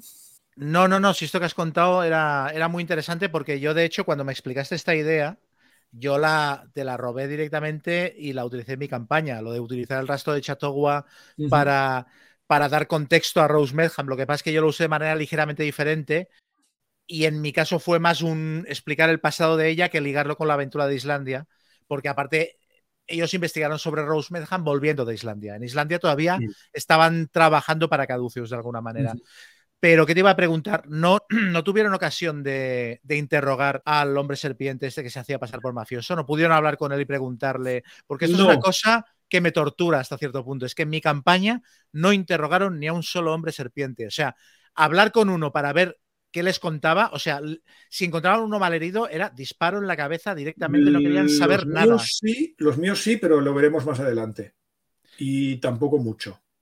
De hecho, en la campaña famosa de, Seth Skorskowski pasó algo que también se ha sugerido que puede pasar según lo que explica el libro, que es que encuentran algún que otro hombre serpiente que no está convencido del plan y que no es malo. Y en algún momento puede incluso medio ayudarles. En mi caso no fue así, no se encontraron ninguno. ninguno que. No, no, con este, ya te digo, el, propio mafioso quiso dar un ejemplo, digamos, delante suyo de, de cómo se las gastaba y, y también pues marcar un poco de, territorio ¿no? y decirles que sí, que ellos buen rollo, pero que alguien tenía que pagar por esto y que no se iba a quedar satisfecho con haber pelado a este. Pero esto también lo veremos más adelante, como, como esto, pues, ya te digo, son como pequeñas cosas que luego llegan a un, a un gran final. Y ya está, yo creo que lo he explicado muy rápido, porque era, había bastante que contar, pero básicamente esto es todo. Pero ya te digo que son unas sesiones que disfrutamos mucho. La excursión a Miskatonic University para hablar con, con los profesores que les contaran el rollo de la expedición fue súper chulo, fue algo que, que, fue un poco inesperado, pero que los jugadores insistieron en ello y, y creo que, que dio bastante juego. Y luego la amistad que surgió entre los jugadores y las dos periodistas fue algo bastante guapo porque casi que las adoptaron, porque ellas, claro, mm, dijeron, bueno, aquí hay una historia y vamos a ganar el Pulitzer, ¿no? Entonces eran un poco como tus a los hondros, ¿no? Eran las dos periodistas, Vi y Mel, que constantemente iban interactuando con ellos, a veces se las llevaban de, aventuras, ya lo veremos más adelante, porque ellas estaban convencidas de que siguiendo los personajes iban a conseguir, vamos, la fama y el éxito. Mi capítulo en Nueva York fue la fase 3, dijéramos, o sea, que ocurrirá cuando vuelvan de Islandia, lo de uh -huh. a llevar a cabo la, la, acción sobre el almacén con los mafiosos, investigar a Rose Medham, etcétera, fue diferente de la tuya. Tuvo la que para mí fue la mejor escena de la campaña, que la contaré en el próximo episodio, pero en general la sensación que me dio fue que el capítulo de Nueva York, sin ser la aventura más original, ni más trabajada de la campaña siquiera, porque es bastante tópica hasta cierto punto, pero era la mejor aventura de la campaña por lo que generaban los jugadores. O sea, era un, un sandbox muy controladito, pero muy bien construido. Y, el, y el, los mafiosos le dan un aire súper guapo. Eso que te digo, yo, yo creo que, que, les da mucha agencia a los jugadores. O sea, son ellos los que deciden su destino en Nueva York. En el resto de aventuras, bueno, están metidas en un fregado y y normalmente reaccionan a lo que pasa. Sin embargo, aquí son ellos los que deciden qué van a hacer y tienen realmente muchos hilos de los que estirar. Pueden trabajar con los mafiosos, pueden hacerlo de infiltrarse en el edificio Medham, pueden asaltar la mansión de Connecticut. Realmente tienen, tienen bastante que hacer, aparte de investigar y conseguir información. O hacer sus, sus, sus, cosas, como has dicho tú, ¿no? Lo de vender, eh, establecerse, vivir un poco el personaje. Sí. Lo de Henderson y la psiquiatra, pues bueno, es algo prescindible, pero que, bueno, le da un poco más de granularidad también al personaje y un poco más de fondo. ¿Los tuyos pensaron en algún momento largarse de Nueva York? O sea, vámonos a vivir a, a California. Casi. O sea, hubo un momento que lo he omitido, después del incidente con, con los mosquitos, se tomaron una semana de vacaciones en, en los Bayús, o sea, cogieron el avión y se plantaron en, en el sur y alquilaron un, un, resort y se pasaron allá una semana, más que nada para que se les pasara la, la, hinchazón de los mosquitos y tal, porque pensaron, bueno, como nos llamen de caduceos al día siguiente, en plan, veniros por aquí y ellos llegan con, con, todas las picadas de mosquitos y dirán, no, no sabemos nada de, de, esto que ha pasado en el almacén, pues igual canta un poco, ¿no? Entonces se tomaron una semana, llamaron a caducios, dijeron que, que se tomaran una semana de vacaciones hasta que se les bajara la, toda la hinchazón. ¿no? Porque Caducios en ningún momento llegó a sospechar que ellos habían estado implicados en lo del almacén y tal. En este momento no, pero más adelante veremos que sí, que, que Caduceus le escaló y, y, se enteró de que fueron ellos los que habían asaltado el, el, edificio. Y también Caduceus lo que hizo fue acallar la prensa. Al día siguiente ellos estaban muy interesados en saber qué decía la prensa sobre lo que había pasado en el almacén, porque claro, un almacén que estalla en medio de, de los muelles de Nueva York debería ser una gran noticia, pero ahí Caduceus mmm, sobornó al, a los polis y a los bomberos y, y, a los periodistas y consiguieron, pues sí, una pequeña nota en un periódico, eh, un incendio en un edificio en los muelles y tal, y, y ya está. Pero consiguieron que, que aquello no fuera una gran noticia. En mi caso, ya lo veremos, ya digo, en el próximo episodio, pero fue todo, en cuestión de días, lo hicieron todo y fue tan escandaloso lo que les pasó que fue muy divertido porque los dos bandos cambiaron de impresión respecto al otro. O sea, el grupo dijo, hostia, estos de Caducios son unos hijos de puta. Y Caducios dijo, pero estos tíos nos están engañando. O sea, fue gracioso porque ahí se convirtieron en antagonistas los unos de los otros para el resto de la campaña. Que es curioso porque el capítulo de Nueva York para mí marca el final de la parte inicial de la campaña. O sea, para mí la campaña tiene tres partes diferenciadas, una de las cuales acaba en cuanto los jugadores investigan todo lo de Nueva York, porque es como lo que les abre los ojos. Luego hay una parte central en la que ya siguen trabajando abiertamente enemistados con caducios y luego está la parte final en la que ya todo va muy recto, ¿no? Encarrilado hacia el clímax. Sí, es verdad. Es, es, es, como la crónica de un divorcio anunciado, ¿no? Esto Mm. entre, entre los jugadores y caduceus. Sabes que va a pasar y puede pasar más pronto o más tarde, pero sabes que acabará pasando. Y es verdad que en los tres últimos capítulos ya el divorcio es total, ¿no? Yo he de decir que quizás me gusta tanto el capítulo de Nueva York porque disfruté mucho manipulando a los jugadores, intentando venderles a Caduceus como buena gente y que no partieran peras con ellos. Y esta parte fue muy divertida, lo de dorarles la píldora y ofrecerles cosas y subirles el sueldo y decirles, no, ahora ustedes van a decir sus misiones. Esto yo por dentro me reía mucho porque es, ellos se lo iban comiendo, ¿no? Yo supongo que no, no se habían encontrado nunca en una situación así, en la que una campaña te plantee que la organización para la que estás trabajando es el villano. Claro, no es agradable, desde luego. Y supongo que quisieron aguantar hasta el, hasta el final, hasta que no tuvieron más remedio que aceptar que aquello era un, un marrón. ¿no? Claro, es que mis jugadores desde el primer momento ya. Yo creo que en ningún momento estuvieron a gusto con Caduceus. Yo creo que desde la bala que mató Ursini ya mm, les cayó mal el concepto Caduceus. Y aguantaron, y aguantaron en Borneo porque les habían hecho bastante la rosca, pero cuando volvieron de Borneo ya las cosas estaban calientes. Y después del asalto al almacén y todo lo que vieron allí, los mosquitos y todo, yo creo que la decisión estaba bastante tomada. Aunque, como digo, el divorcio todavía no se había materializado. Bueno, pues en el próximo episodio veremos los diversos divorcios que se van a producir en esta campaña. Nos iremos a Islandia y, y, a más sitios. El próximo episodio iremos bastante de la mano los dos. Fue bastante paralelo lo que hicimos, creo yo. ¿No? Sí. Y luego yo me separo. Luego soy yo el que se separa de ti. Sí, es verdad. Y luego volvemos a encontrarnos y ya casi hasta el final juntos, ¿no? Así es. Bueno, pues paramos aquí, ¿no? Sí, ya está. Yo creo que nos ha quedado un capítulo muy apañado, un poquito más corto que los dos precedentes, pero ya está bien, porque sí. tampoco es cuestión de tener más de dos horas a la gente aquí enganchada. Y ya está. Y, y la próxima vez nos vamos a Islandia. Nos vemos en que Islandia. En esta época del año hace muy buen tiempo. Va a ser bastante espectacular. Es una de las aventuras más bestias de la campaña de Islandia. Va a ser muy divertido. Sí, es una aventura complicada de arbitrar en algunos aspectos, sobre todo en la parte final, pero yo creo que es muy guapa. Es súper espectacular. Pero eso será en el siguiente episodio. Sí, señor. Venga. Apa.